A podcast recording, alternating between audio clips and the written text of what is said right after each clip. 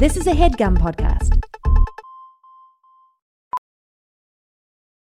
Welding instructor Alex DeClaire knows VR training platforms like Forge FX help students master their skills. There's a big learning curve with welding. Virtual reality simulates that exact muscle memory that they need. Learn more at meta.com slash metaverse impact. Hey everybody, Adam here. We've got a two part episode for you today. First up, we have a regular episode of Factually, an awesome interview with an amazing expert who you're gonna love. But stick around after that interview to hear my conversation with Dr. Jon Cohen. Dr. Jon Cohen is the head of BioReference, a laboratory that is working to manufacture more coronavirus tests as quickly as possible. So you'll wanna hear that one very timely, very topical, I think. And with that, on with the show. I don't know the truth.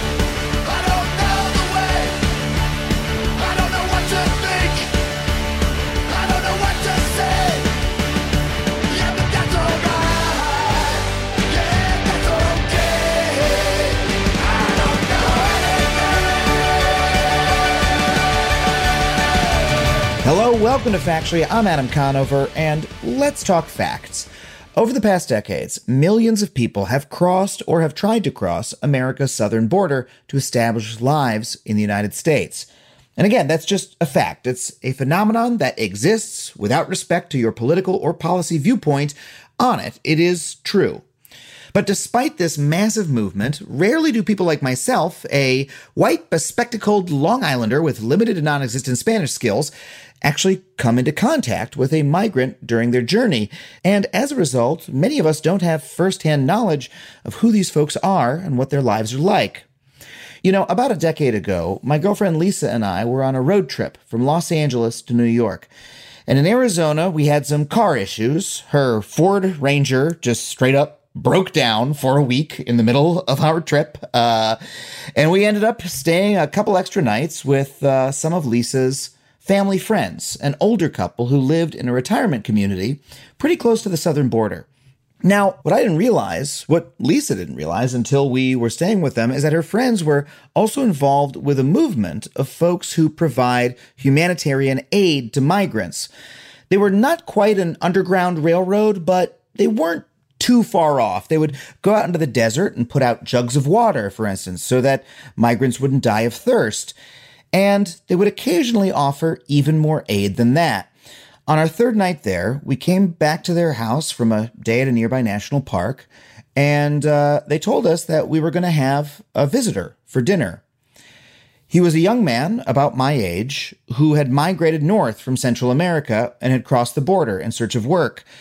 He only spoke Spanish, but they helped translate for him, and we learned it was his second time making the trip, that he knew exactly the uh, farm that he was headed for, and that he sent money back to support his family.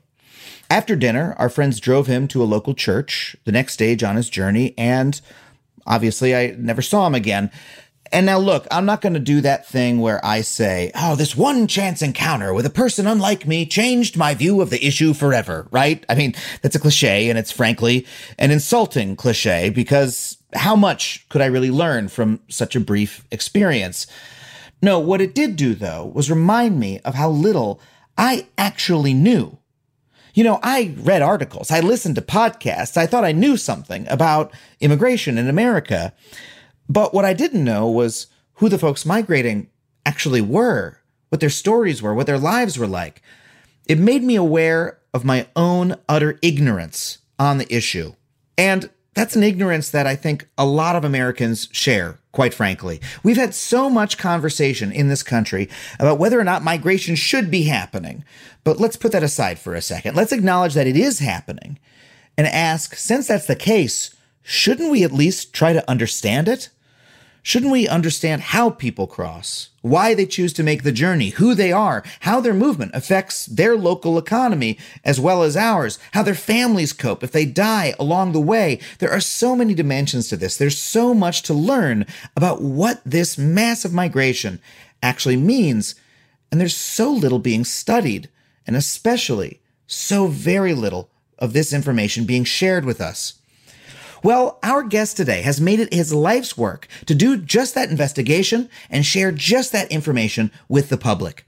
Jason De León leads the Undocumented Migration Project, which is a long term anthropological analysis of clandestine border crossings between northern Mexico and southern Arizona.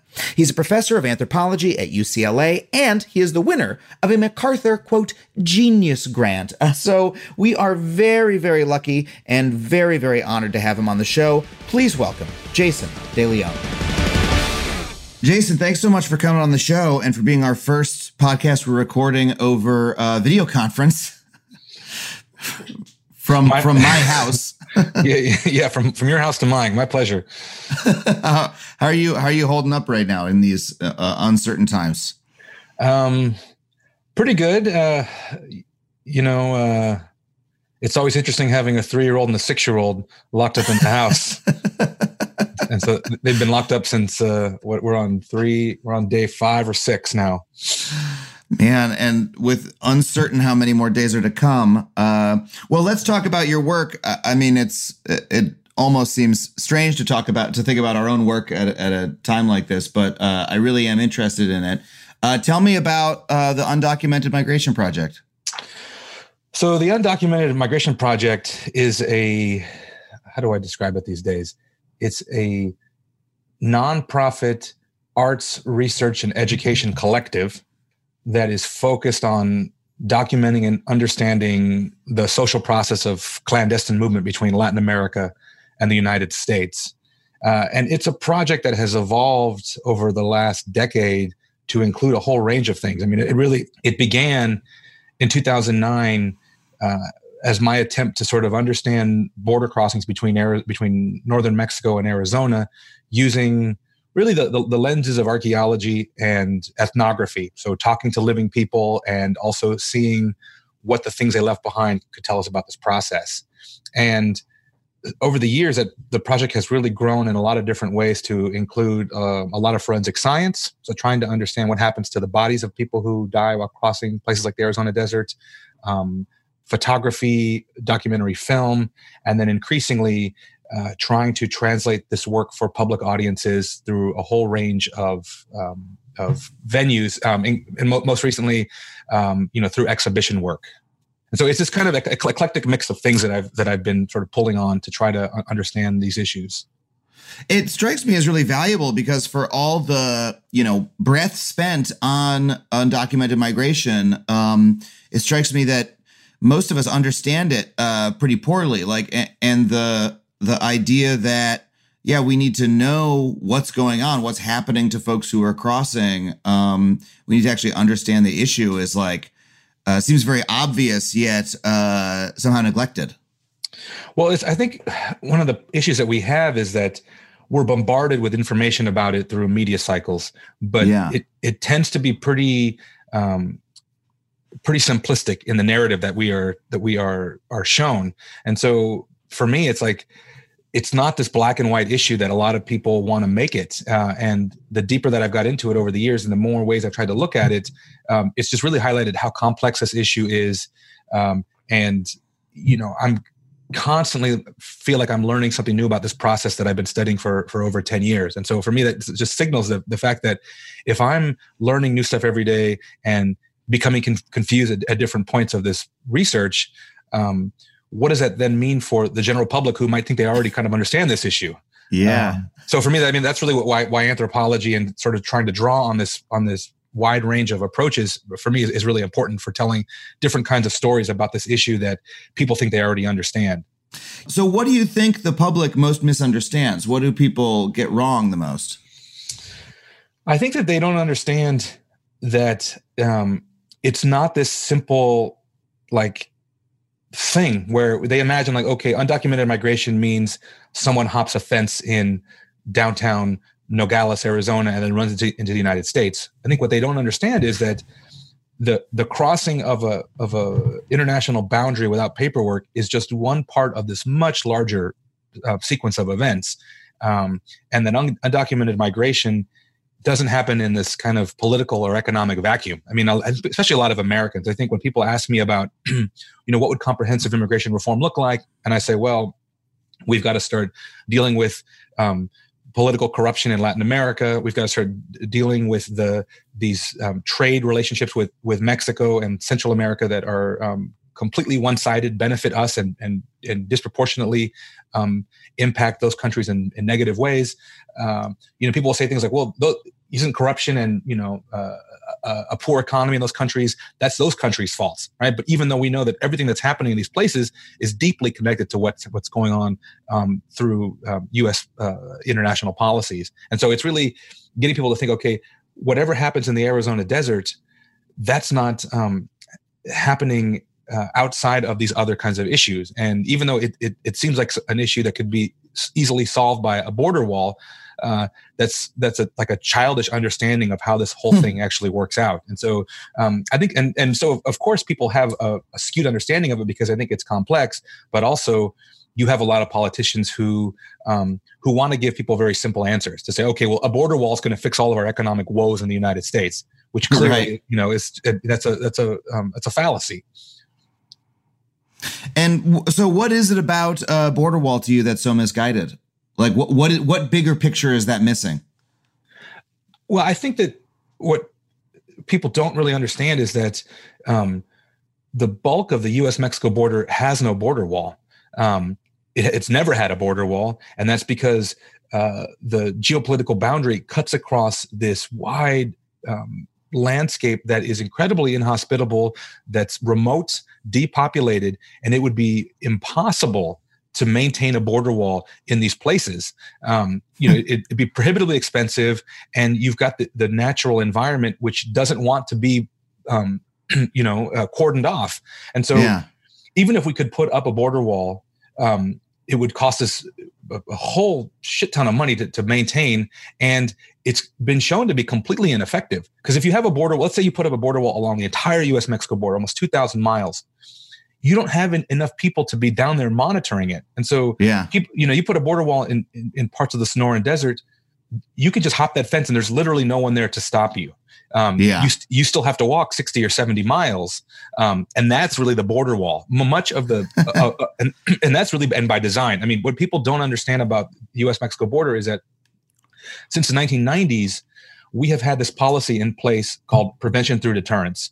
And, and it's a pretty simplistic idea. It, it, it was recognized early on that southern Arizona, parts of Texas, New Mexico were so remote that you didn't need a border wall because if you funneled people in those um, in those directions, you made it impossible to cross the border in urban zones. So San Diego, um, El Paso, you force people into these areas where you don't need a border wall uh, but you are required now to walk for three to five to seven days across you know some of the most uh, uh, remote landscapes in the western hemisphere and the idea is that if you have to walk for seven days through scorching deserts where you can be bit by a rattlesnake you can die of dehydration or hyperthermia um, that that in itself isn't is uh, enough of a of, of, a of a wall. That that's the deterrence is the natural mm-hmm. landscape.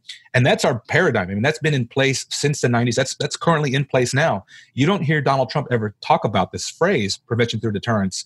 Um, it's been kind of whitewashed i think from a lot of policy documents over the last 10 years but it's very much how we are um, maintaining our border security at the moment and i think what many, a lot of people just don't understand that Mm. What about from a policy perspective? This idea of, let's say, okay, the ball, the wall's not literal; it's metaphorical, right?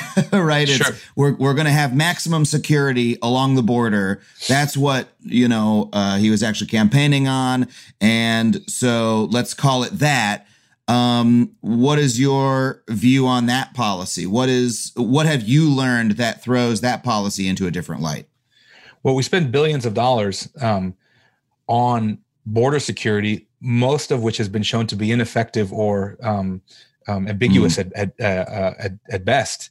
And there's this huge industry that benefits from throwing money at, at border security um, that is impossible to evaluate whether it works or not. And we know that the most um, effective way to stop people from migrating oftentimes is by not hiring them and so when um, you know if people if, if people were really concerned about border security and who's coming across, um, they would be policing the workforce in the United States because we know that mm. that's that's what stops people from coming. I mean, in 2008, Obama comes out and he says, you know, undocumented migration is at the lowest um, rate that it's been in decades. We've really secured the border, et cetera, et cetera. That wasn't the case at all. We hadn't changed anything at the U.S. Mexico border. The economy was in the was in the toilet, and so now suddenly there aren't these jobs. People aren't able to come, and and we know that Right. when, when our economy is bad, and when when there are no jobs, people are not coming. And right. if we started to police the workforce in a real in a, i mean and even with the policing of the workforce now all we do you know we do these these public raids where they they raid a chicken factory or a, or a, a pork plant. They arrest a bunch of undocumented people and they slap the wrist of these employers. And then business goes back to back to back as usual after after a few months. If we actually police those places that would slow down undocumented migration overnight but of course Mm. th- th- that's what we don't want to do because nobody makes money off of that. But, but the border security um, in, industrial complex that that puts a lot of money in a lot of people's pockets, and so I think that um, that there's a heavy investment in arguing for more border security, even if we know it doesn't work because it's it's um, it's, it's a huge huge moneymaker. Because then everybody gets paid. The chicken plant gets paid because it lets it gets to keep having its uh, migrant workers, and the border security companies, the the security contractors, uh, get paid as well. The people building the wall get paid. Absolutely. I mean, it is an, an enormous moneymaker. And as and as the war on drugs has become increasingly less popular, you now have this war on undocumented uh, immigrants happening and undocumented migrants. And you know the the construction of new detention centers. I mean, that's a huge a huge moneymaker now for folks. So um, Yeah. it's- it's- instead of incarcerating you know American citizens, incarcerating undocumented people is this huge huge way now um, to make money. And and you know, and also with this whole border security thing, we haven't it, it it's kind of gone away lately. I mean, we we have been so focused on kind of demonizing um, migrants, and that's partly because of this this um, uh, you know this current president and and all of his cronies, um, but also you know typically during these political cycles, and when we're looking for looking for a boogeyman, the uh, immigrants are are our kind of number one target. But much of the ramping up of border security, people don't really understand, happened post 9-11 and so after 9-11 you have the federal government conflating border security immigration security with terrorism. And so suddenly now it's like the next osama bin laden is going to come across the arizona desert. So we need to we need to invest in drones in all and remote sensing even though we've never had a, a, a, documented terrorist come through the, the desert. But it was a really savvy way to convince the american public that we needed to throw more money at this border security issue. Um, and if you talk to border patrol agents who signed up post 9-11 a lot of guys my sort of generation they will tell you that look post 9-11 i wanted to fight terrorism. The border patrol started this campaign saying that if you sign up for this agency you will be fighting terrorism. And so you get Wow. all, all these guys who start who start signing up and then they realize like you know i was trying to catch osama bin laden and instead i'm chasing these peasant farmers from from oaxaca. Um, but but Yeah. so th- that, that's part of this whole this whole history of, of why this stuff has really ramped up. And now we just assume that that that's what we should be doing is is beefing up security um, because that's what we've always done Well, let's talk about the folks who are actually crossing the border, right? Because that's that's who you're studying, that's who you're seeking to understand. Uh, you just said peasant farmers from Oaxaca, right? Tell me about who are the folks who cross, who try to cross, why, and and what happens to them. But but start with who. Well, I think historically, when people hear the word like border crosser, undocumented migrant, um, illegal alien, whatever whatever term that they're using, I think uh, if you hear screaming in the background, that's just my kids uh, doing God knows what downstairs. So, um, Don't worry about it. uh, you know, I think that um, you know historically, people who were migrating tended to be young Mexican uh, males. People who were who were migrating because they, they couldn't make a living in um, um, in Mexico. Um, you know, in, in recent decades, you know, post NAFTA, once the Mexican economy crashes because of NAFTA, you've got this out this outpouring of folks who could no longer make a living farming and um, um, and competing with with um, uh, subsidized American subsidies that were flooding the Mexican market. Um, that went on for a while. Um, Post 9 11, the border security starts to harden, where people were moving back and forth, you know, into in, into the late 90s. Post 9 11, security ramps up. Now, suddenly, we started to create this permanent undocumented population here because it now becomes too costly to to go back and forth. People would, would come here for a, a season, they would go home for Christmas, they would come back. But post 9-11, the border sort of hardens, and now it's too expensive and too dangerous to try to this to try multiple trips. So people start bringing their families. So that's when you start mm-hmm. seeing um, um, spouses with children migrating to reunite with with husbands, but still at this point, largely Mexican. Uh, and within the last probably five years, we've really had this uptick in in folks who are coming from Central America um, and then and and beyond. Um, but really, right now, I, you know, it went we went from having like 10% of people who are non-Mexican nationals migrating through places like the Sonora Desert, and now it's more like 50% of people who are coming up are coming from from Central America. So those are the that's kind of the demographic. Um, but but then you know you also then have people who are crossing the border through places like either southern arizona um, south texas or increasingly now the the, the deserts of uh, of southern new mexico where you know in the in the 80s you could hop the fence in, in, downtown san diego you would run from the border patrol and then you would hop in a truck and someone would, would drive you up into la but right. now it's like you, i mean you hop you there isn't even no fence in most parts of southern Arizona. You walk into the into the United States, and now you've got to walk for six to seven days across this brutal brutal terrain um, to get to a place like Tucson or um, or Phoenix, and then and then be picked up and then driven someplace else.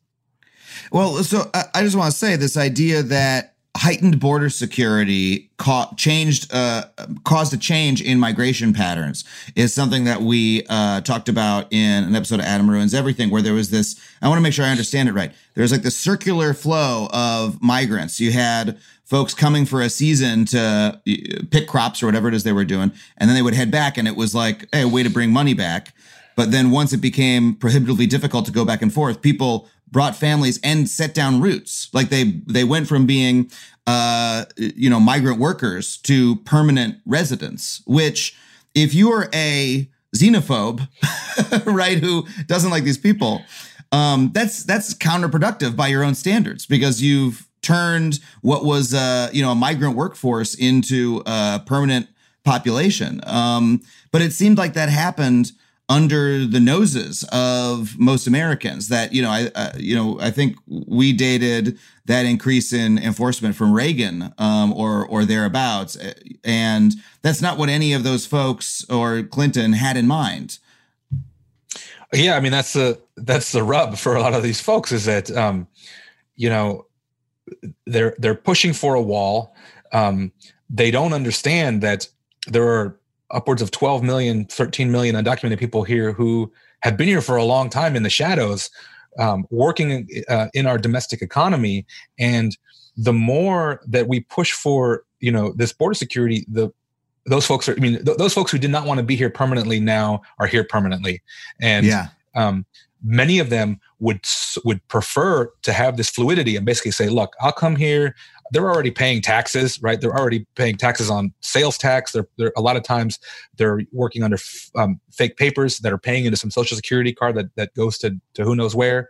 Um, you know, these are folks who are, are willing to pay into the system um, and they would love to pay in the system and be able to, to move freely back and forth. But what we have done is we have made them now Americans through this kind of heightened border security, which is really, right. um, you know, as as you put it, it's not what these folks, people who are xenophobes, want um, or even really understand. Um, and I, I think you know you sort of see that tragedy the most when when people get deported, and then you hear the backstory about how long they've been here. You know, they're, how they, they've they've raised kids here. Um, you know, all the, the the families that they've that they've that they've built, the lives that they've built in the United States because they've not been able to go home.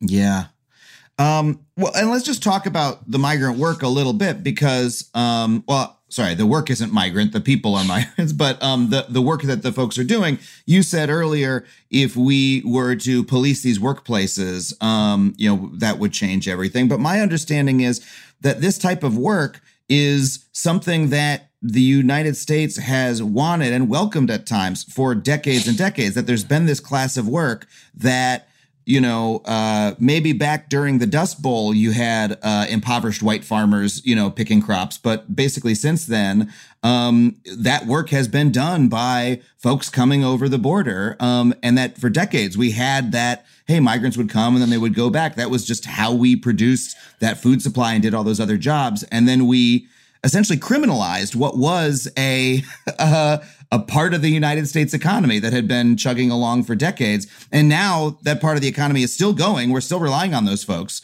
um, except now they're like brutally criminalized, and we've you know forced them to rather than go back and forth, spend a lot of time in in the United States um, because the border security is so high. Is that that's what I've gathered? Am I right on with that, or am I off?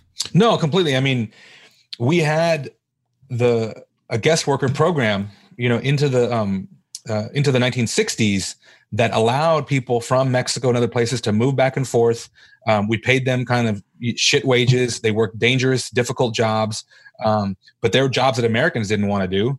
Uh, and what ended up happening was there had been a a kind of expose about the brutality of uh, of those people's lives. You know, the, the, the living conditions in these work camps, the low wages, um, the exploitation that was happening um, in in different ways. An expose was published. The American public saw it and was like shocked by it, and decided that this guest worker program needed to be completely canceled. And so we canceled hmm. the canceled the Bracero program. By the time it's canceled, though, this labor force is too integrated into these industries. And so instead of like just saying, okay, we're going to give up and go home now, people were like, well, we're here, we'll work illegally, we'll go back, we'll, we'll keep these jobs, except now we no longer have the, the, the, the minimal, um, we no longer have the minimal protections that we had, that we had previously.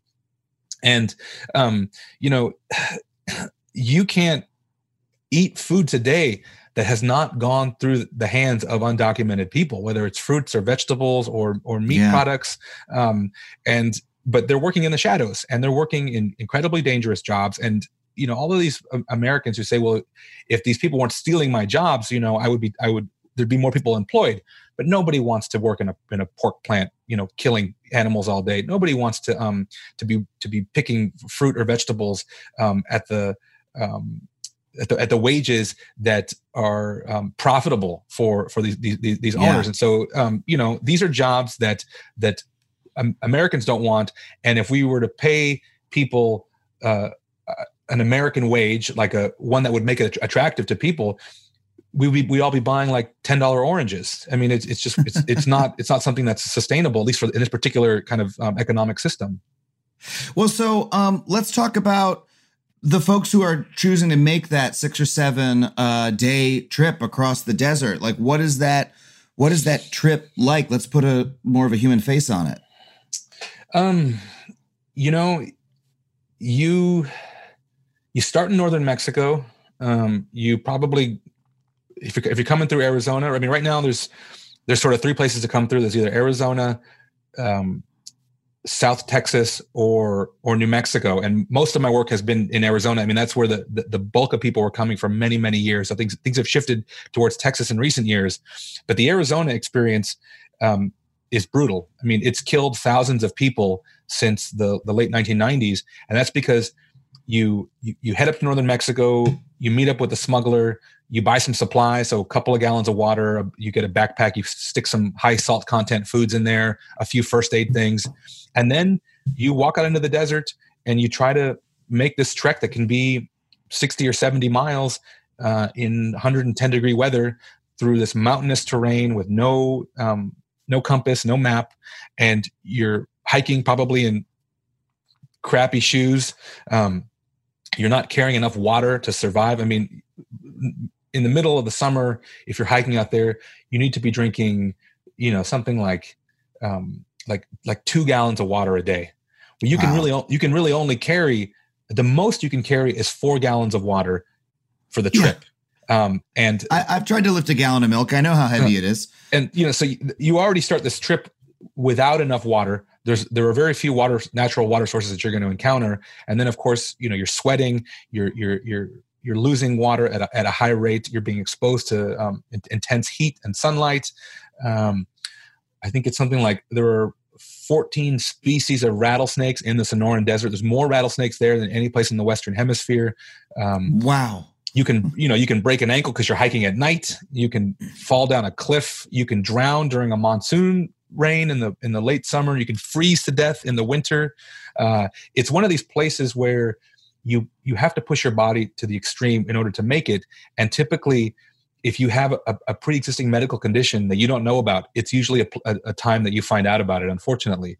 And so Wow. this extreme um, exposure is what is what kills people. And the Border Patrol knows this. I mean, if you look at the policy documents that I've written about extensively, um, prevention through deterrence, when it was designed, it was recognized that if you've forced people over what the Border Patrol characterized as quote hostile terrain, that people would be deterred by these extreme environmental conditions.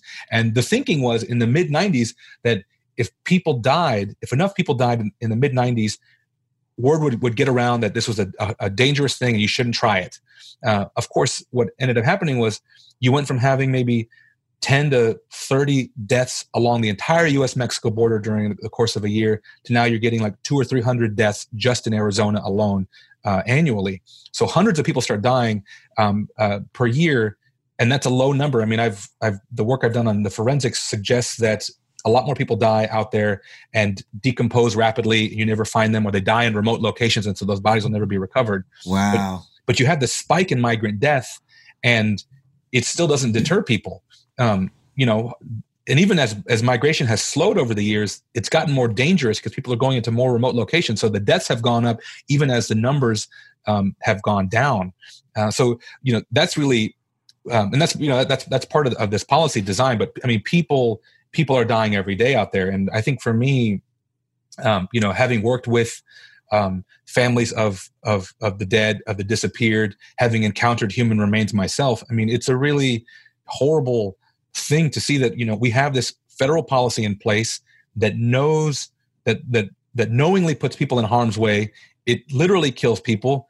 It's recognized as as something that's doing that, and yet there's there's no uproar. It's not considered a, humanitarian crisis. Um, and as far as the federal government's concerned, this is you know business as usual. This is part of the part of the design of this program is to kill people, and it you know of course has. I mean, so uh, from the government's perspective, you could hear you could hear them say, "Hey, we're not telling people to cross. Um, like we're we're not we're just saying, hey, the the spots that are easy, we're gonna wall off, and hey, they're taking their own lives into their own hands. That's you, you know, let me wash my hands clean of that. But I don't know. It strikes me that if the need is so great that people you end up funneling people anyway into this uh, other path that does kill them, you do bear a little responsibility for that uh, to some degree.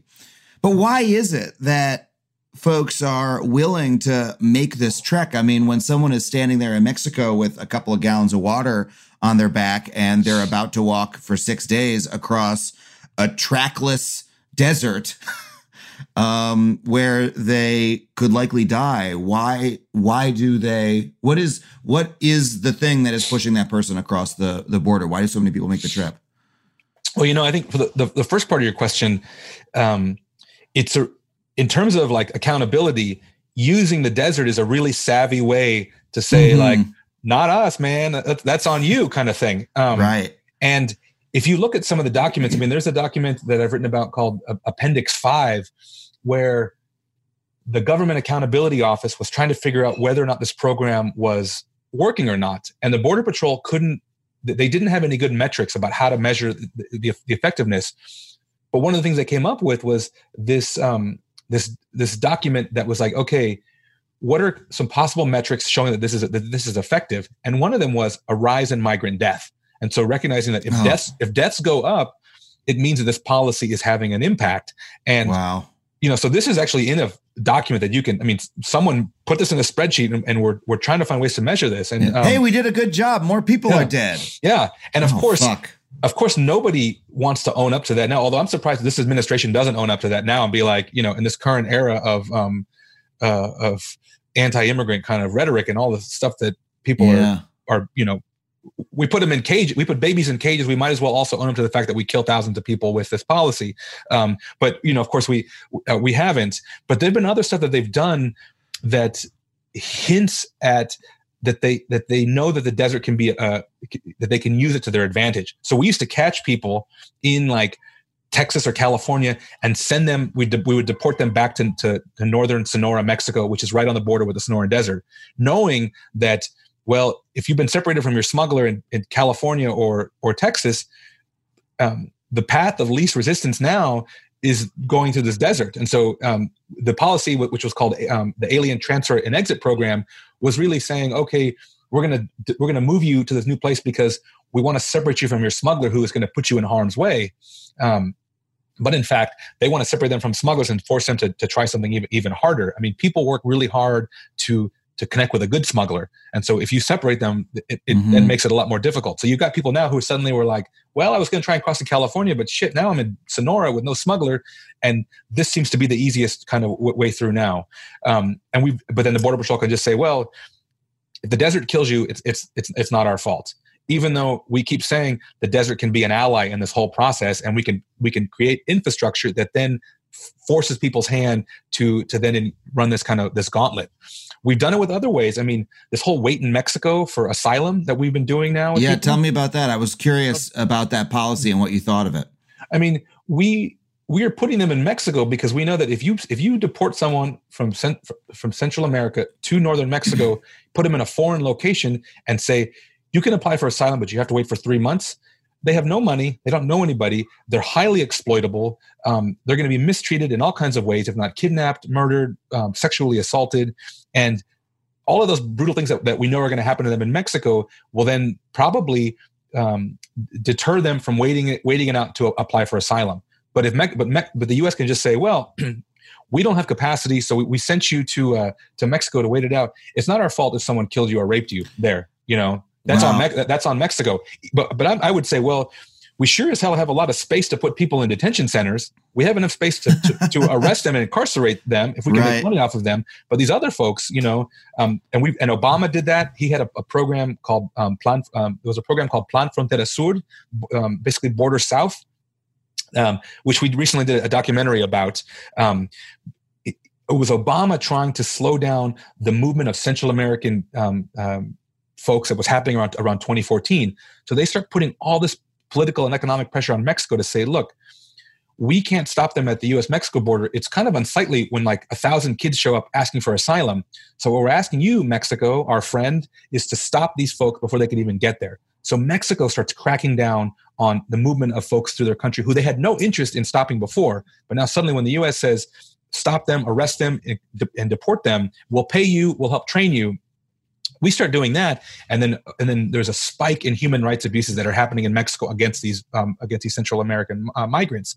But the U.S. can say, well, if you get murdered in southern Mexico or or um, um, exploited, kidnapped, whatever, that's on Mexico, right? That's not on us, you know. And so there's all these kind of degrees of separation that that the U.S. tries to employ so that we don't look like we're doing, you know, doing something Yeah. bad. We, we're making Mexico do our dirty work. We're making the, the desert kind of ah. do our, do our dirty work. And, and let's be clear, what you're talking about there with the wait in Mexico policy, those aren't illegal border crossers. Those are folks who are seeking asylum, who are coming from Central America, maybe South America, who are seeking like asylum is a legitimate program that we have. People can come and say, I seek asylum, and then there's a process. That's not illegal. That's not uh, nefarious for them to do that. That's like we have a legal system. We're supposed to have a legal system. We do have one. It's poorly managed, but we have a legal system for, hey, that's something that you can do.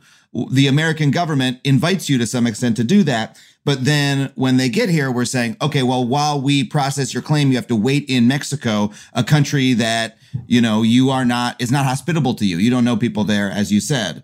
Um, so that's, uh, that is perverse, I would have to say, because those are folks who, uh, by definition, sort of need help, right? And they're coming, they're coming to us in a way of like, please, I need help. And we're saying, okay, but wait in this very hospitable other city where you don't know anybody, where you can be abused.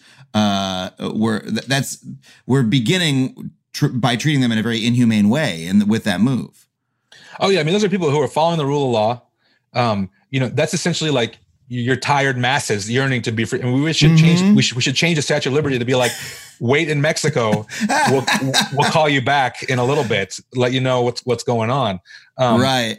Yeah, I mean, so people don't understand that. They're like, these are folks who are who are doing everything This, this is this law. is Fievel from from an American Yeah. Tale here, Yeah. who were right. That's going to be part three. It's going to be Fievel in Tijuana. Um, you know, just like trying to figure it out. Just like cats, cats everywhere. Um, yeah, it's a you know, and but to get to your other question about well, why? Yeah. Um, you know, for a long time, the why was really about about economics. People could not feed their families in Mexico. There was no um, there was just no way to no way to live um, and you know or you could live but you could live a very terrible impoverished life where you watch your kids you know um, starve and you know no no way to improve your, your your livelihood in that country. And of course poverty is still driving a you know a lot of this from all these different countries. But you know increasingly with with like central america you got kids you got people who are leaving central america a lot of them young people who are fleeing not just poverty but fleeing um, government corruption and then um, organized or semi-organized crime and and violence that puts their lives um, at, at great risk and so you know since 2015 i've been working with central american migrants who are crossing um, from Honduras up to, to northern Mexico, but I've been mostly working with smugglers. So Honduran smugglers who um, are charged with, you know, escorting people through Mexico. And these folks will all tell you that, like, I am risking my life to cross Mexico. I'm risking my life to go into the Sonora Desert of Arizona because if I stay in San Pedro Sula, Honduras, I'm going to be murdered.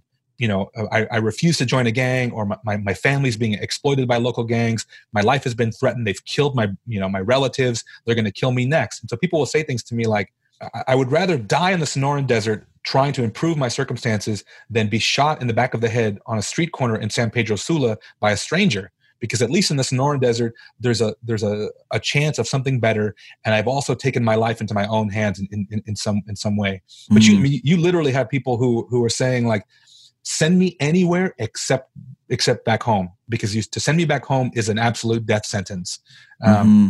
and you know that's when you people when i think people don't need to people don't understand that in the us when they when they say things like i can't believe this um you know this this person would take their kid out into the desert. Like wh- why would someone do that? And my response yeah. would be like yeah you can't believe that because you, you can't understand the horror the difficulty that one must be in where the the best option that you have is to risk your life and the life of your children out in the desert. That is like you taking you know control of, of your of your destiny. Um, I, so I think it's really hard for people to imagine just how brutal it must be to to try to exist in a place like um, like Honduras right now. Yeah. Now, why do those folks come to the United States? Right, like you know, they there are there's there's east, uh, south, and west as well, right? So um, why why is the United States uh, uh, the place that they risk so much to come to? Well, you know, um, we've always we've always employed them. Right? There's more, there's more employment here than any place else. I mean, Mexico historically has been very unfriendly to Central Americans, although they are increasingly creating their own um, undocumented population of, of Central Americans. When as people aren't able to get in wow. the U.S., you're starting to see people working under the table and kind of in the shadows in um, um, in, in Mexico. But you also have people who are coming here um, because this is the pl- this is the place that we we sell ourselves as you know this is where the American dream happens. This is where you can actually make something of yourself. This is America's myth. This yeah, is our le- our legend.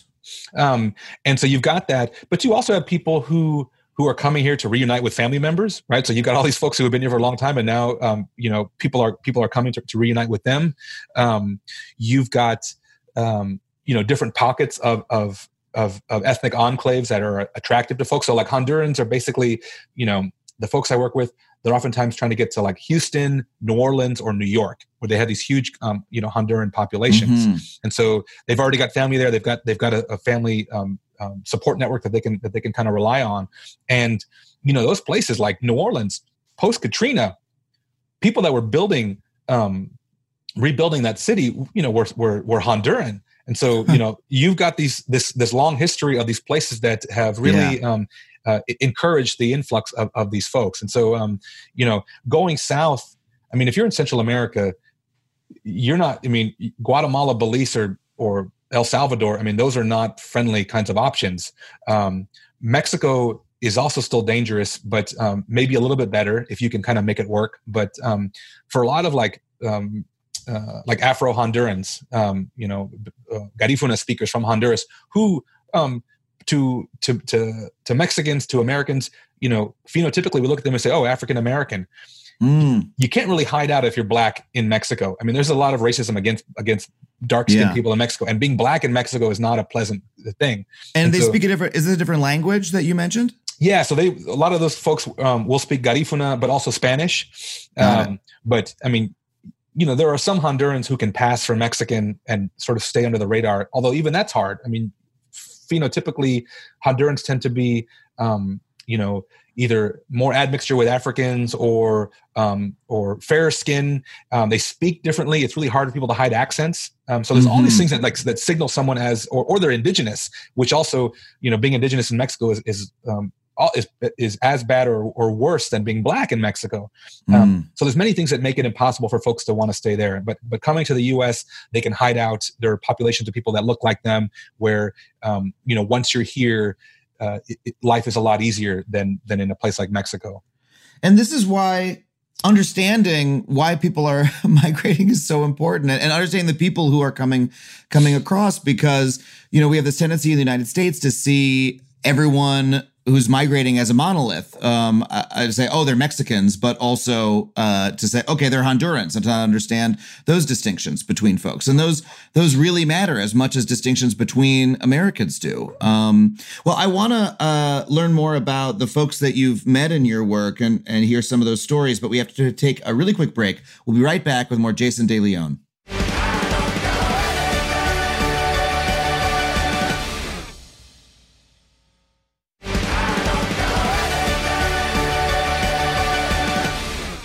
So, Jason, you said that you're employing, uh, you know, anthropology, ethnology, archaeology um, in the undocumented migration project. Um, what does that look like? How do you actually go about doing the work and and finding out about these folks?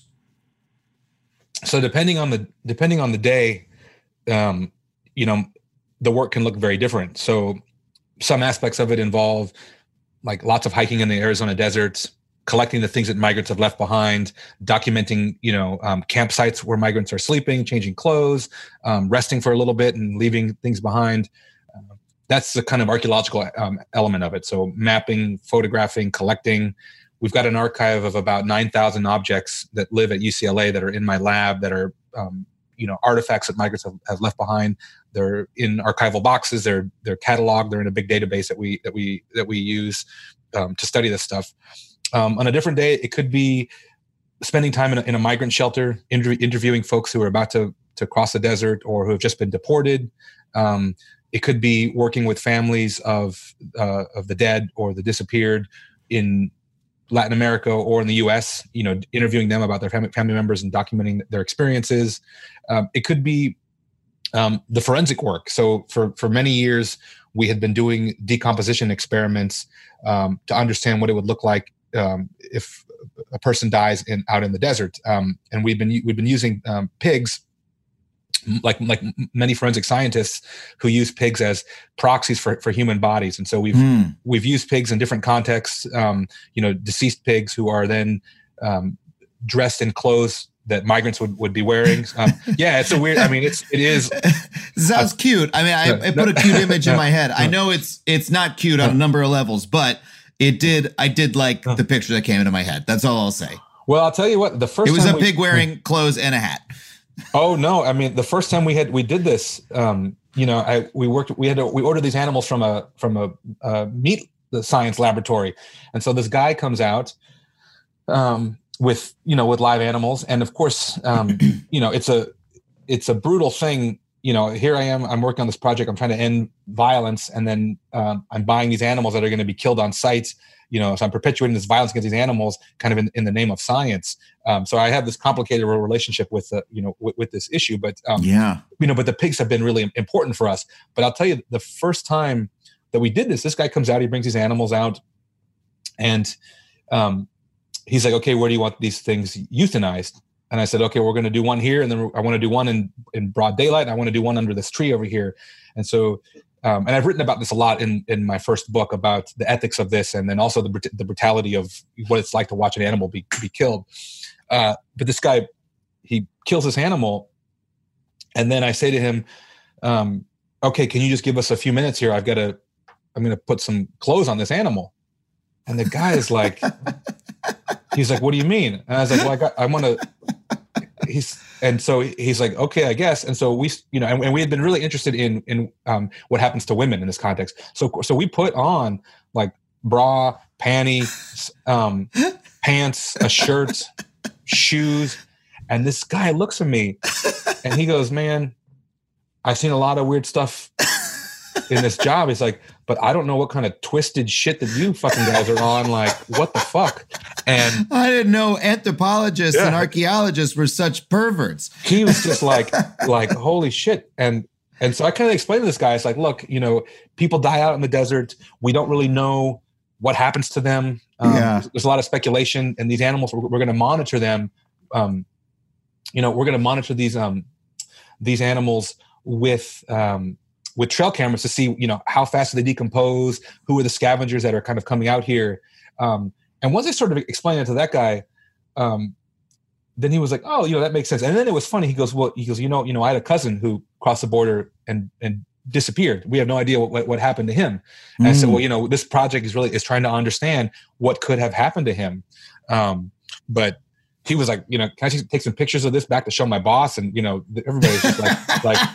What the f- you know these perverts are out. I mean, people just. I mean, it's a weird. It, it is a weird thing. Um, I love that image of him going like, "Yeah, oh, oh, I get it. Yeah, that's serious. Yeah, Yeah. that happened to a family member of mine." Anyway, let me get some shots of this. This is some weird shit.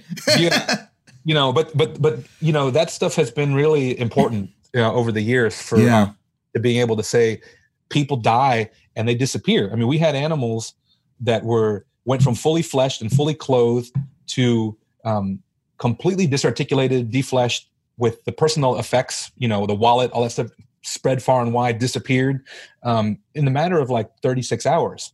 Uh, wow. so this stuff really, I mean, and I can I can send you guys, you know, some videos, um, you know, if that would be helpful for people to see Sure. this. Sure. Um, you know, and we did a we did a we did this a couple of years ago, uh, a set of experiments, and there was someone from like USA Today who was doing a story on the, the the experiments, and he came out to see one of the pigs, and all it was was two pairs of was a pair of shoes kind of laid out where, where like in position, and then the head, the skull, um, and that was it. Everything it's just a big stain.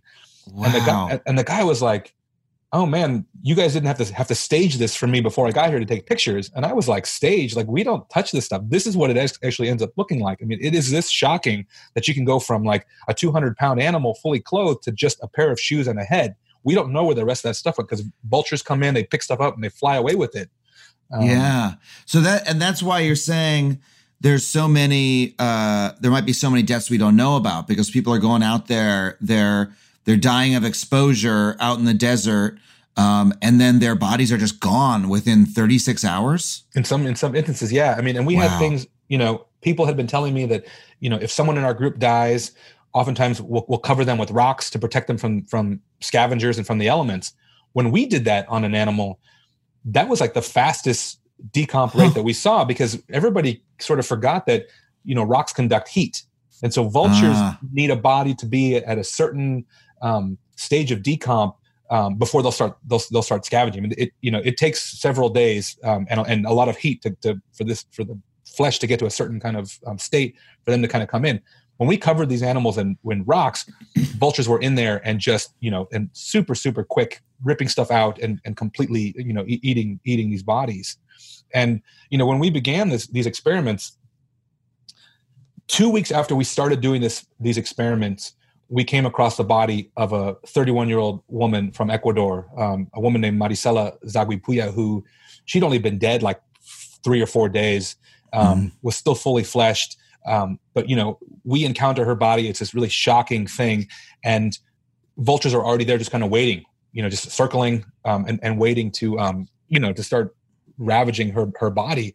Um, and so, the first year we did this, you know, it really kind of drove home the fact that why we were doing it and, and kind of the, the importance of it. Um, you know, we knew that that she was was about to be um, um, consumed by by these by these vultures, um, and you know, who knows what would have, would have been um, left of her.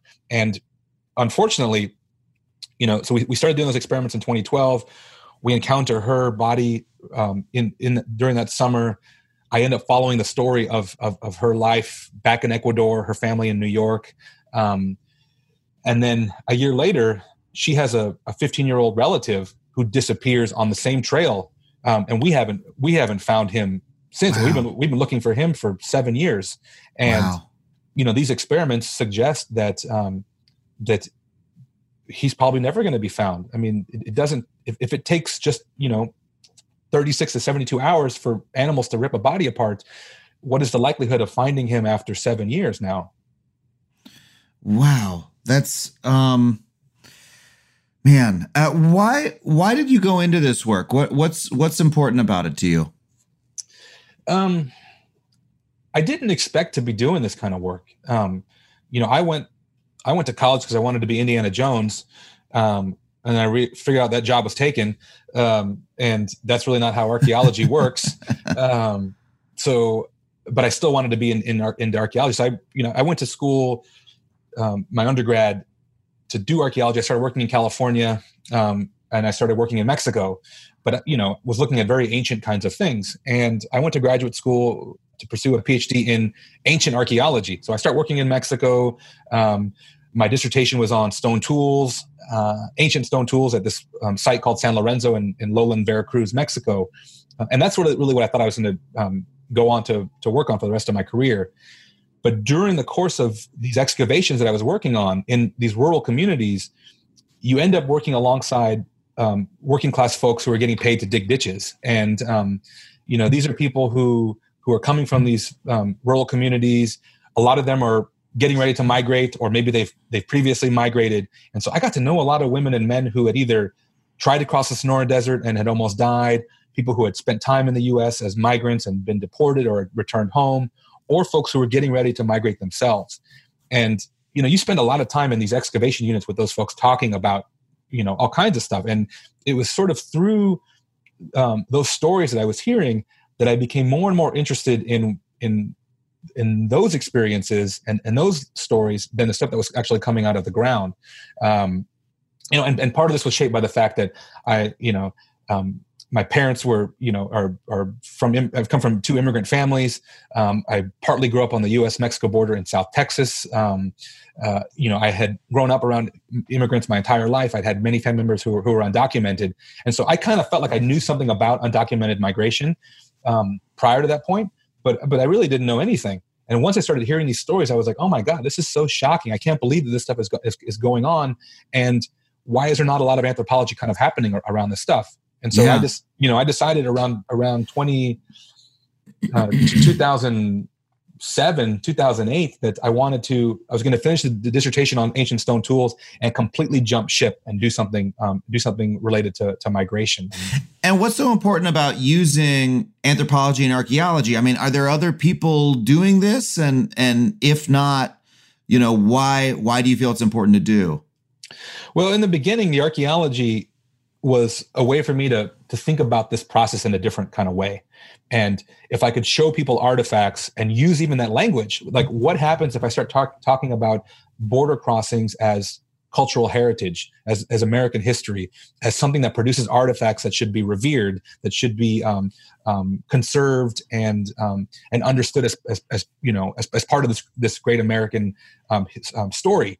Uh, you know, the Sonora Desert uh, as like this new kind of Ellis Island. Um, you know, archaeology became an important tool to to generate new kinds of conversations about this issue, but also to give a kind of a, a different type of insight. I mean, people had been working with uh, on issues of migration before before me. You know, talking to to, to folks about their experiences, um, but the archaeological spin, I think, was something um, relatively new. And then suddenly, people were like, "Oh, um, here's a here's this old story I thought I knew about, but now." I'm confronted with it through these materials. Um, yeah. I'm thinking about it in different kinds of ways, um, and so that, that for me, that you know, I tell my students, the best part of anthropology for me is that we can make anything fucking weird. I mean, truly, like I spend my day walking around looking at stuff and going like, huh, what? Why do we do it that way? You know, where, where, where, where the hell did that come from? And you know, Why are people doing that? You know and so for me that's what anthropology brings to the table is like Yeah. these, these, these different kinds of perspectives that then suddenly this thing that you took for granted all of a sudden now is completely weird i mean i teach a class called the anthropology of rock and roll which a big chunk of it is about how records are made so these students are like why do I need to know what an SM57 microphone is? And why do I need to know about like how to pan something into a left or right speaker and, and how to mix like, you know, five parts of a drum? I'm like, well, because those are all cultural processes. We, we make these cultural constructs, we put them through the speakers, you consume them, and you don't even think about them. But if I start asking you, like, okay, where's the bass drum in the mix? Where's the snare? Where's the hi hat? Does it look like? Does it sound like the drummer's facing you, or that you're standing you're standing behind the drummer? and then they're like oh my god you've just ruined music for me i can't put on a set of headphones now without thinking about you know how the drums are mixed and for me i'm like that's anthropology like that's my my whole day is spent like going how can i make this weird what you know and and so with undocumented migration i mean it, I, I i think it's such an important issue and the lens of anthropology, I think, can help force a different way of thinking about it, um, which then mm-hmm. I hope can, can generate new kinds of conversations. Well, and anthropology is, correct me if I'm wrong, I, I didn't study anthropology, and I wish I had, frankly, now. Uh, maybe I can maybe I can find a community college course once I'm allowed to leave my house again. yeah, uh, everything's but, online now, right? So. yeah, okay. I'll take a I'll take a one of those massively online yeah. courses, whatever, uh, about it. I'll go on to I don't know website and and download some lectures. But anthropology is the study of humanity, right? Of of of human things things people do. Yep. and uh, we we have this image of okay, that's uh, you know the old National Geographic uh, white folks going out and looking at uh, that's the, that's the stereotype of of what the field is, but um, in this broader way, just studying humanity, it does seem like yeah, that's what we need to be doing if we want to understand this issue. This is like a thing that humans are doing that we need to know more about and that we poorly understand. So, uh, like so I like about your work is is confronting it makes me realize that that this is something that oh yeah we we need to actually study. I mean, you know, the human condition is is so fascinating. I mean, I mean, like I think anthropology is relevant to like every aspect of our lives and i and i guarantee you right now there are anthropologists who are starting to think about projects on how the coronavirus is shaping sociality right um, yeah how Zoom is now, you know, become this crucial part of our lives. I mean, the fact that, you know, I'm having virtual happy hours with a bunch of anthropologists in all these different parts of the world.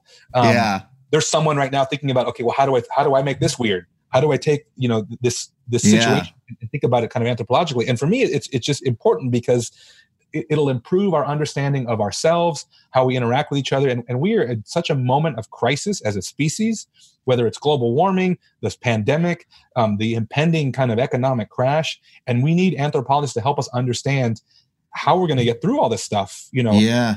What, what, has been our, our, our historical responses to similar events? Um, what are th- what are the things that are happening now that we can think about kind of culturally? Um, you know, why don't boomers want to stay home and believe that this is a real thing? you know, why is Gen X kind of like saying like I got this? You know, there's all you know. Yeah. What are these kind of cultural differences that are, I mean, so uh, uh, for me, anthropology is is so crucial. I mean, we should be the experts giving advice about all this stuff when people are asking for information. And I think unfortunately, a lot of times, you know, the academy is structured in a way that that many of my colleagues either aren't very good at translating their work or or don't necessarily see value in it. But as far as I'm concerned, we should have anthropologists at every table for every conversation we're having um, about our species. And I and I really try to teach my students. I say, look, I grew up in an era where, you know, anthropology for me was Indiana Jones, or yeah, some like old white dude who goes out to like the South Pacific to look at a bunch of like half naked um, brown people and then report yeah. back. And for me, the most interesting anthropology is the stuff that I can see in my everyday lives. And I, so I tell mm-hmm. my students, I mean, like when, when I teach undergrads, like how to think about anthropology and, and, and where to do field work, you know, I start with things like, um, there's a, a, a, movie called American Juggalo that's about, um, you know, the gathering of the juggalos that happens, you know, every summer. And it's the most yeah. kind of beautiful, freaky, um, culturally kind of interesting sort of phenomenon. I tell my students like that's where you should be doing ethnography. Yeah. You don't, you don't need to go far away. I mean, there's all kinds of weird shit happening in your backyard. I remember when Juggalos broke big when you know when America the America became aware of them and and it was mostly just making fun of it right like oh look at this look at this silly thing look at these silly people and I remember seeing videos of it of of you know how how positive people feel there and how it's a family and and realizing that this is a whole part of the country. These are folks who I don't share the same experience with, you know, who are living in a completely different America from me and are coming together in this way I don't understand. I remember having that feeling of uh, my question was like, what is this? Like, I, I want to understand this phenomenon more. And I, I still don't feel I understand it that well. So I think that's a perfect example. I mean, I look at those guys and I'm like, they're so happy. Right? you know, right? They're living the dream. Uh, yeah. And I'm, I mean, you know, and I tell my students, I'm like, we're not here to watch it. We're not, I'm not showing this because I want to make fun of this. I'm showing this because I'm jealous of this, and I want to understand how Yeah. someone how someone can be in a world and be in a group where you feel, you know, you have this feeling. I mean, I feel alienated all the time from folks, and I'm like, and these folks are just like, come join us. Let's get down. Let's all be one. And it's like, Yeah. for me, you know, putting anthropology into those spaces, um, it is both really, I think, enlightening to understand people who are different from you, but also at the same time, I think to, to, to just show how similar that we can, that we all are. Um, Yeah. Once we start kind of, you know, looking at stuff more, more closely and trying to, to be open-minded about, about, um, you know, people who, who on the surface seemingly have nothing to do with, with our own experience. Yeah, I mean, understanding other people, un- actually understanding an issue and getting down into it is so critical. And to me, should always be the first step before forming an opinion on it, right? Before I talk about, hey, here's what I think about migration, I need to understand migration first. I need to understand the people who are crossing, what their experiences are like, what happens to them, the, the broader sociopolitical forces at play, the economics of it. Like there's so much richness there that you can and need to dive into before you start, you know, spouting off or coming out with policies or anything like that. And, and, the the gap between how deep your analysis is and all the all the ideas you're turning up and and all the facts you're revealing and the shallowness of the policies and you know media understanding we have of the issue is so stark to me like I, I think about my writing about about migrants and you know i don't really want to write uh you know I, I say like i'm not trying to write immigration stories. I'm not trying to write migration stories. I'm trying to write um, human stories so that someone can read it and go and not see a migrant or an immigrant but maybe see themselves through these stories about people. And Yeah. then they just happen to be people who are migrating. Um, but you know i want someone to pick up a pick up a, a, a book and go you know oh this woman maricela she leaves ecuador because she's struggling at home you know she didn't have you know access to these things and is trying to im- improve the lives of her of her kids. I want someone to go well well that's me too. What would i do in that si- situation you know? And it just so happens that this person their only option is, is to migrate. And i think that um you know that's the sort of anthropology that i want to do is how can i increase um, our understanding of other people's experiences and um, can i can i tell a story that's relatable to to a, to a reader? Because i think at the end of the day i really want people to to, to look at the work and read these stories and i want them to to feel like i do about these people that i've become connected to you know just through um, my my human desire to understand someone else's experience and can that translate for other folks? I mean that's for me what anthropology um, should be doing and, and i think when it when it's when it's at its best is when people can read something or or or see some translated anthropological work and go huh that's just like me you know? Yeah. that's not so foreign. Um and it's you know i, I it might be hard if they're wearing face paint and they're huffing glue you know that's a more difficult kind of thing. Um but but i'm working on that one too. But you know but i think i, I, I think with the, at least with the immigration stuff you know working class folks can can understand that this is a global phenomenon and many people are suffering and just trying to make ends meet Yeah. Well, where can people go to uh, find out more about your work and to and to learn more about uh, you know what you've uncovered and what do you hope folks listening from this will take away from them and their understanding uh, of migration? Well, you know, they can go to our our website undocumentedmigrationproject.org and that's got that's kind of the portal for for all the different projects that we've been doing. Um, my first book, the the Land of Open Graves, uh, you can get that on Amazon. There's also an a, I think a, um, a an audio version um, book of it. Um, Radiolab did a three part um, series based on the book called the Border Trilogy. So people can can can kind of get the, the, the Cliff Note version of that. And if they want more information on like prevention through deterrence, the Arizona stuff, um, mi- migrant kinds of death. Um, but I, you know, I would encourage people just to go and kind of explore, and they can learn more about these issues through the, um, those different um, uh, platforms.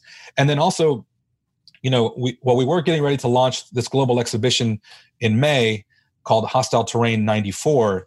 Um, we've been delayed with the opening, um, so just a little bit. We're we're most of our shows are going to happen in the fall, um, but it is a global participatory exhibition that involves the construction of a giant wall map of the U.S. Mexico border that has handwritten toe tags for um, over 3,200 people who have lost their lives since the late 1990s. Wow. And this exhibition is launching in approximately 150 locations on six continents. Um, probably not starting in May, but um, we, we we hope at least by the end of the summer, the, Yeah. many, many of these shows will start to happen.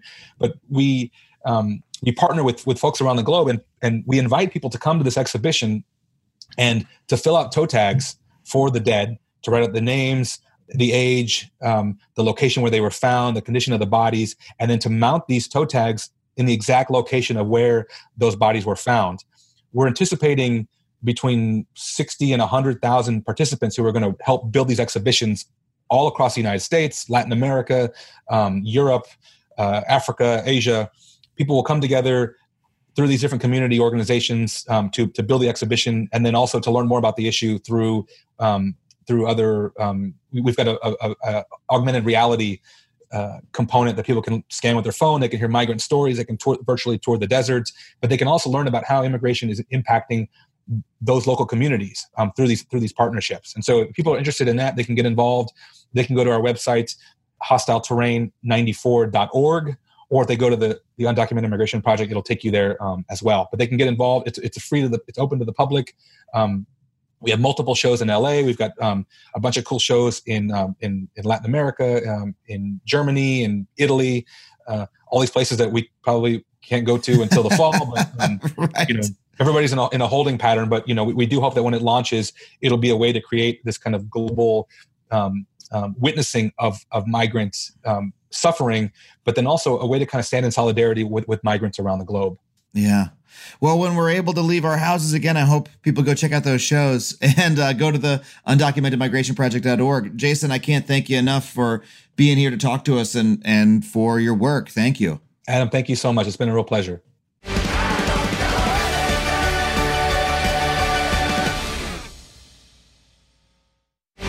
As a factually listener, you're probably aware of my unwavering commitment to online privacy. Well, Delete Me has been an indispensable tool for me for many years, long before they even started advertising on this show. I've been using their wonderful service. In today's digital landscape, you know, it's alarmingly easy for data brokers to traffic your personal information online. In fact, I would almost guarantee that your personal information is on multiple data broker sites on the internet right now. It's not even the dark web, it's the regular web. These data brokers may be peddling and exchanging your name, phone number, and home address, all without your knowledge. And trying to locate and remove all this data yourself can feel like an impossible task because there can be dozens of these sites. But that is what Delete Me does for you. Delete Me's team of experts scours the depths and the breadth of the internet to locate and remove your personal data. Within just seven days, you'll receive a comprehensive report detailing their findings and what they have removed. It can be hard to believe, but approximately 41% of Americans find themselves vulnerable to various forms of online harassment,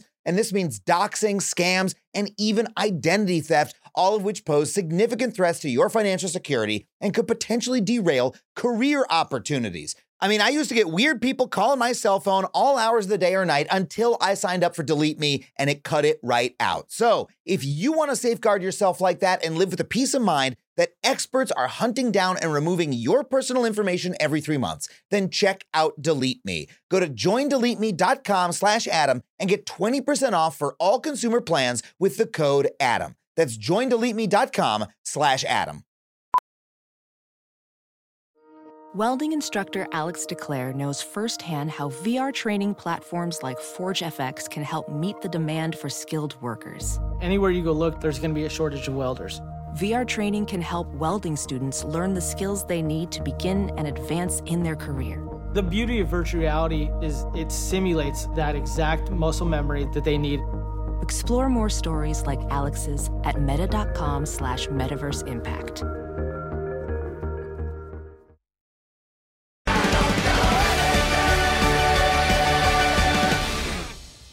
So thank you once again to Jason De León for coming on the show. And as promised, here is the second part of today's episode. This is a conversation with Dr. Jon Cohen, the head of BioReference, a lab that is working to make more coronavirus tests and to test as many Americans as possible. Just to give you another view of, uh, of, uh, of an interesting American who is on the ground working to fight coronavirus. Today, let's go straight to the interview.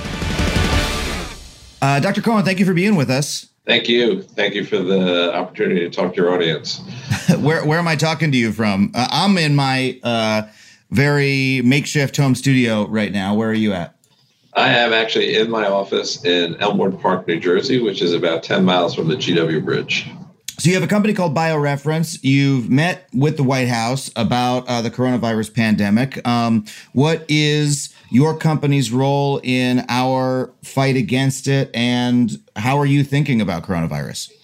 So uh, first off, we're uh, BioReference Laboratories. Uh, we're our holding company is called OPKO, which is publicly traded. BioReference Laboratory is one of the largest commercial laboratories in the, in the country. We serve 10 million people a year. We do about 40,000 laboratory testing every single night. We do about 140,000 pickups every month. We have laboratories in California, Texas, New Jersey, uh, Maryland, and Florida, but we serve all 50 states. So our role in the uh, coronavirus is uh, is one is one of actually doing the specific testing for the for the virus. Uh, as a national laboratory with a couple of other national laboratories, we have the ability to and the infrastructure to actually pick up specimens, uh, bring them to the lab, and report back the results through our uh, IT systems. The reason I say that is most university laboratories and certainly most state laboratories do not have that that that ability and that kind of logistics network. So we actually can serve most of the country as opposed to being in specific areas of specific locations. I see. So you have a crucial role to play in this. Um, but there's been a lot of talk about these tests. Do we have enough of them? It seems as though we don't. Uh, first, first, tell me uh, what is the test and how does it work?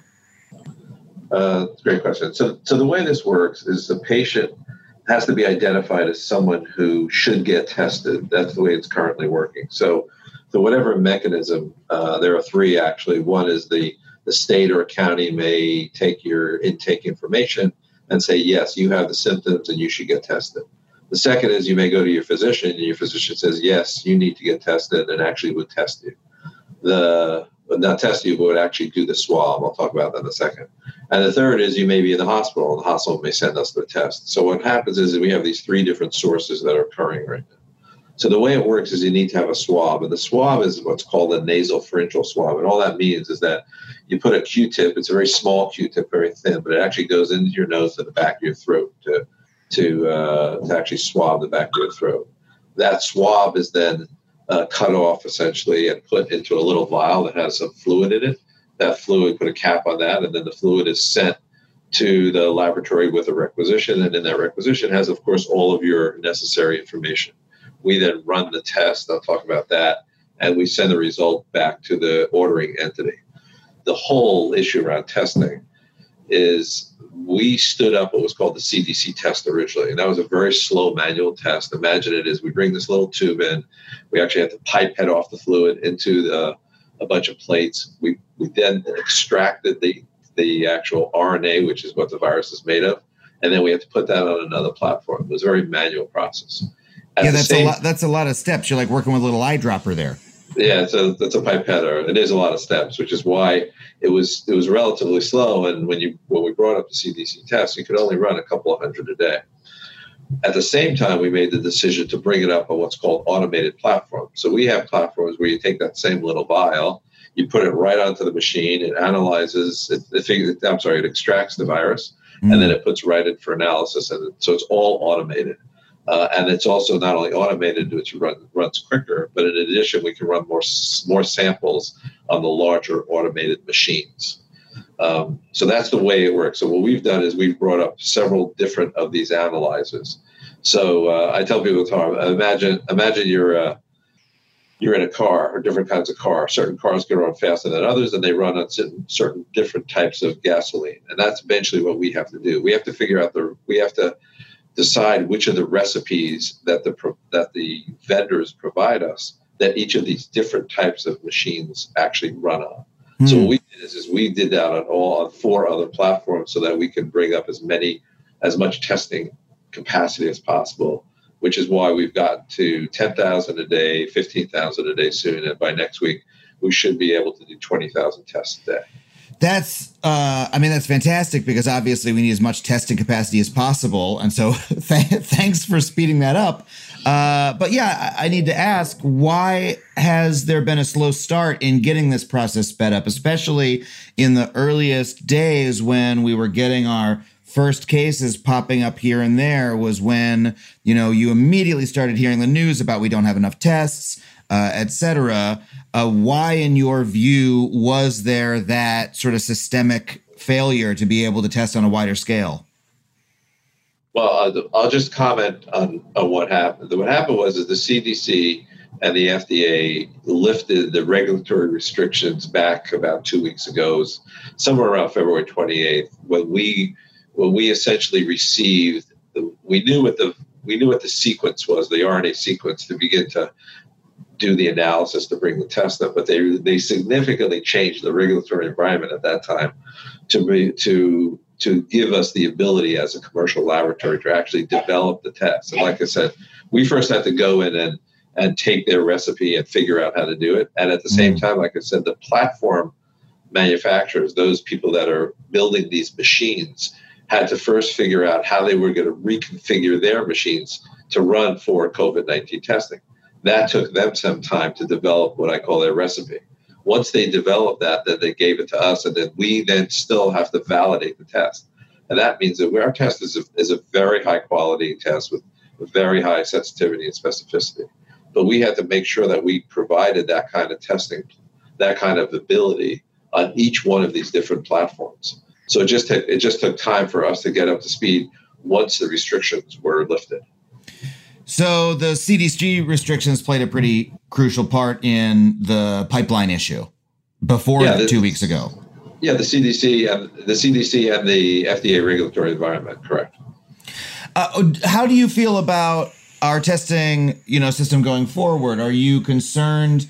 uh, you know, the number of cases that we have are going up dramatically day by day. Are you feeling good? You know, you're you're in charge of this national laboratory. Are you uh, feeling good about our national ability to maintain our testing capacity, or are you concerned that we're going to still be falling behind as the pandemic becomes more widespread? So, uh, uh, several different, you know, the pieces of that. So let's look at current capacity. Current capacity is really hard to get wrap your arms around because I don't know sitting here today how many other laboratories have the.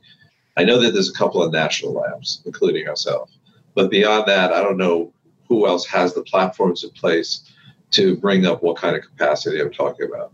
Mm. I, I can tell you what the current the demand is, and the demand right now is extraordinary. The number of phone calls and requests we're getting is almost nonstop from wow. from hospitals, cities, states, frontline emergency workers, hospital workers, large employers.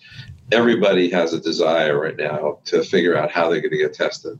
So, you know, the demand is almost insatiable at this point. You know, so I don't know what that number, I don't know what the demand number is, but it's very, very high right now our ability to meet that demand is very, very low, unfortunately. Um, so that's that's the dilemma we're in. The the next, so I tell people the the current people that are getting prioritized are number one is people in the hospital.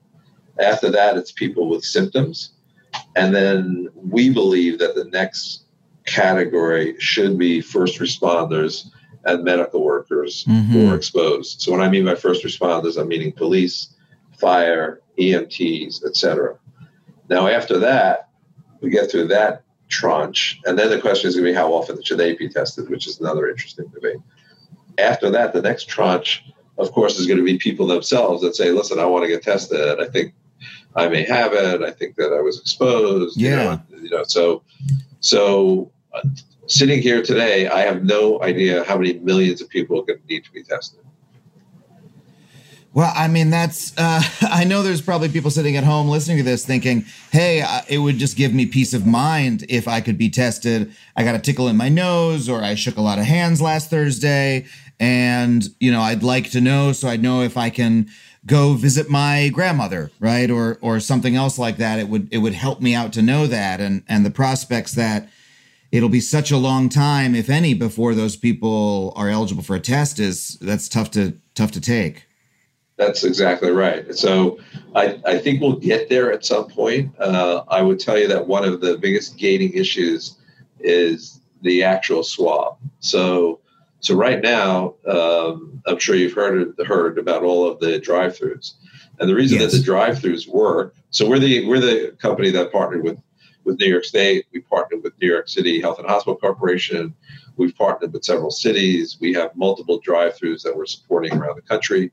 Um, so the way the reason the drive-throughs is a, essentially an elegant solution right now is you drive up, of course, you roll down your window. Somebody has protective gear on, they swab you, and then you drive off. What that does is it protects the hospitals, emergency rooms, urgent cares, physicians' offices, etc. Um, so that's the solution now. The, the problem is, is you know that's that's a lot to do to get a test. Plus, getting Yeah. the test itself is, as I said, is actually no fun.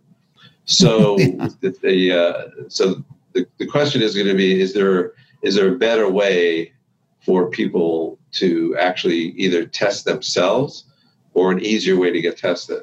Um, those developments are in process, uh, but I can't tell you when that's going to happen yet. Uh, are those are those developments that you're working on, or is that work that you know of that's being done elsewhere? It's work that I know of that's being done elsewhere. Got it. Well, looking at it from your vantage point, and you can feel free not to comment on this if you like, but do you think there's anything uh, about the way the American medical system is organized, about how we, uh, you know, the, our our government agencies have handled this, or the you know the uh, where power is invested in different parts of the system that led to the slow response that we're all feeling do you is there you know as compared to say other nations is- you know do you, does do you have any feeling about it from your point of view No. Sorry. No, I- that's I fine. Actually, no, and, and I'll be very honest. I don't. I actually spend almost no time looking backwards. We are Mm. very internally focused. Uh, my people, my folks, meaning the, the people who work here. I'm just the guy that talks about it. The people who work here are honestly working 24 seven to deliver these tests, to develop the technology, to do what needs to be done. So we are totally internally focused on delivering a product to as many people as possible. So I, I only look forward. I don't look back.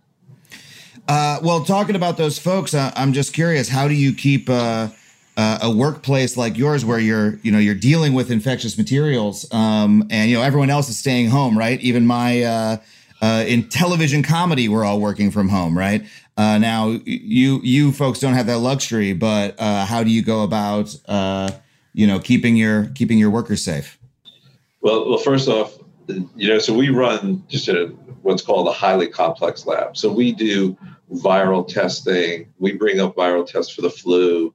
We do, you know, HIV testing. We do high-end genetic testing. So as a highly complex lab, it's actually something we do every single day. So the people who work in the lab are used to it. They're used to the procedures. We are moving people around, quite honestly. So we have other workers and other people you know, who are, who are doing other jobs. So we've reshifted our personnel to make sure that we can accommodate the volumes that are coming in relative to this. yeah Um, so that's the way we're handling it right now. Uh, do you have any uh, thoughts, you know, for folks listening at home who are obviously uh, uh, a little bit nervous about the pandemic, uh, you know, wondering again, should I get tested? Uh, you know, are looking for good sources of information. Um, is there any any advice you give to people in those situations about how to think about testing for this disease? Well, first off, I, I'm a physician, just you know, so I um, I strongly believe you need to listen to what people are saying. If you you know if you can try and stay at home, and limit your exposure to other people. I mean, I, I believe yes, you could go out into a park and take a walk. You know, you, you should you should do what's necessary to wash your hands, keep your exposure down to a minimum, if not you know zero, um, and listen to what people are saying. The more people do that, the quicker this thing is going to get over with. Mm. Um, so it's really important that you listen to what people are saying um, because it really does make a difference. Well, I really appreciate you taking the time. I'll let you get back to your very important work. Please get back to it and keep expanding our testing capacity as much as you can. Well, thank you very much. It's really it's really fun and a privilege to, to do this. Uh, so keep up the good work that you're doing is uh, in keeping the American public actually you know up to speed and informed of what's going on. We're doing our best and and that's really all any of us can do in this situation is is do what we can with what we can. So uh, i'll take it and and thanks again to you. Thanks for being on the show. Thank you very much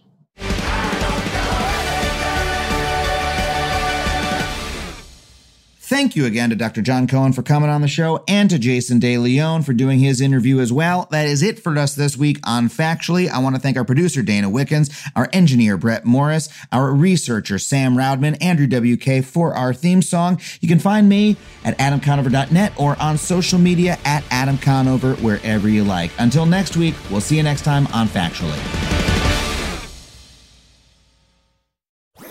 That was a headgum podcast.